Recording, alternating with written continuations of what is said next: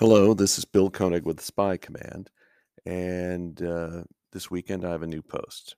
Here goes. There are still a few weeks before the end of the year. Still, the natural temptation is to shut things down sooner than later. Questions about the future of the James Bond film franchise remain. Of course, the blog has questions. When will we know the next Bond film actor?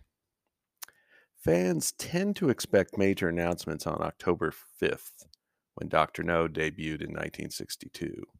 Sometimes it works out that way, sometimes not. Don't assume one way or the other. What should we look out for? Amazon agreed earlier this year to acquire Metro Goldwyn Mayer Bond's home studio. That deal hasn't closed yet. Assuming it passes regulatory review, the acquisition might change things. How? That remains to be seen. Amazon has agreed to spend $8.45 billion, cash and assumption of MGM debt. You don't spend that kind of money to leave things exactly as they've been. Any signs of tension? Eon Production Eon Productions boss Barbara Broccoli has done multiple interviews where she and her half brother Michael G. Wilson say they aren't interested in Bond spin offs even though Wilson was deeply involved in the 1990s James Bond Jr. cartoon.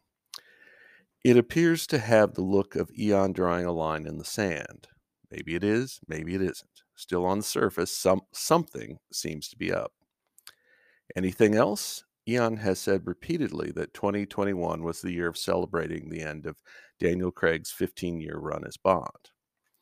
However, Craig's theatrical run is ending, we're into the No Time to Die digital release. Within we're within days of DVD, Blu-ray, and other physical media release. A new era of Bond is on the horizon. It will begin sooner than later.